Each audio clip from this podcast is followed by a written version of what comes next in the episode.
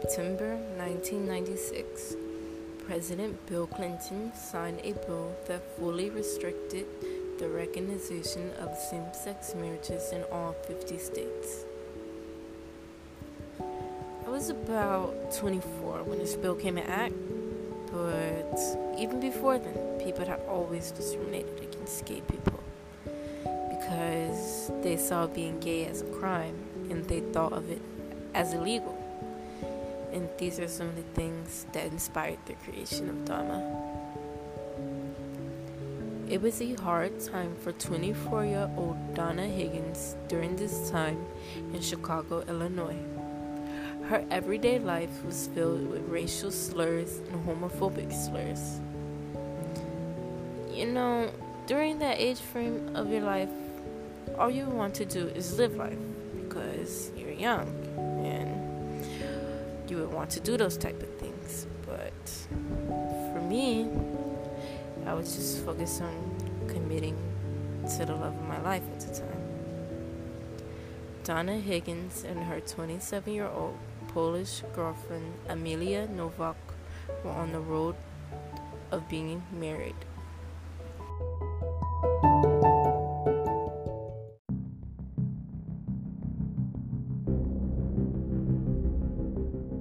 We were like any other mature couple, you know.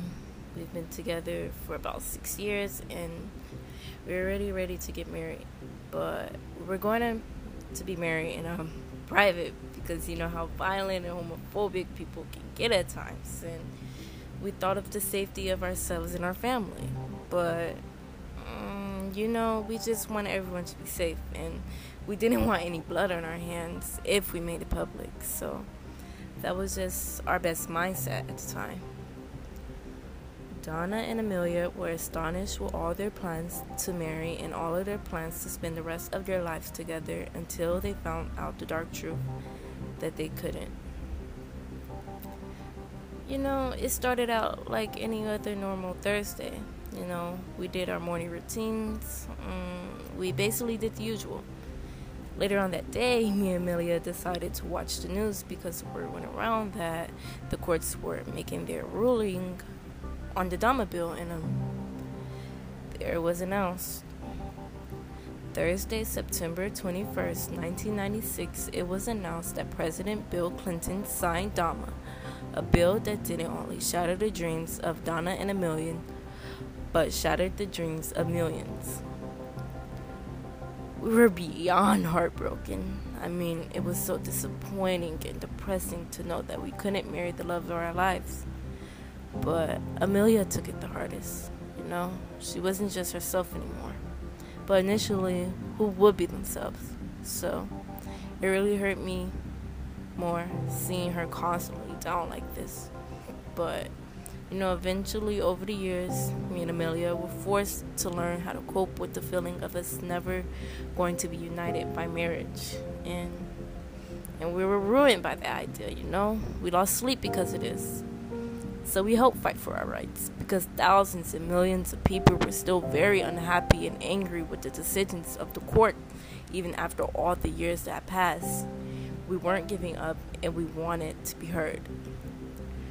Could these shattered dreams of millions be fixed with one case after all these years? The United States versus Windsor case was a very powerful case back in 2013, in my opinion. And you see, when the people found out that he was going to fight for us, we we were very overwhelmed with joy because we have fought for so long, and it was to the point where we felt weakened in our soul and we were hopeless. But my people weren't willing to give up. You know, we were born to fight for what is right, even if that meant fighting for years.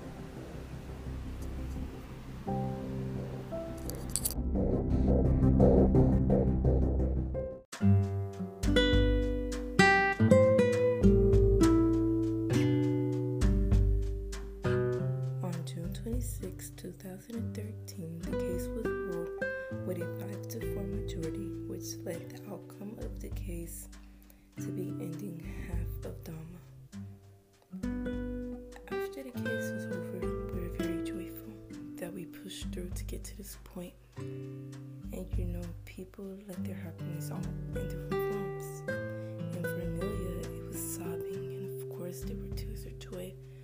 But it showed how hard we were fighting and how much time we sat patiently waiting of DOMA has ended. Now DOMA provides benefits for the LGBTQ plus community. Now my people have the rights that we have fought for, and we can now marry the love of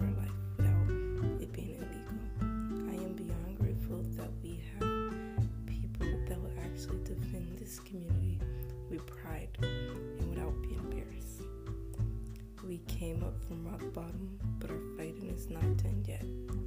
We still have to fight for our safety that is being threatened by homophobic people.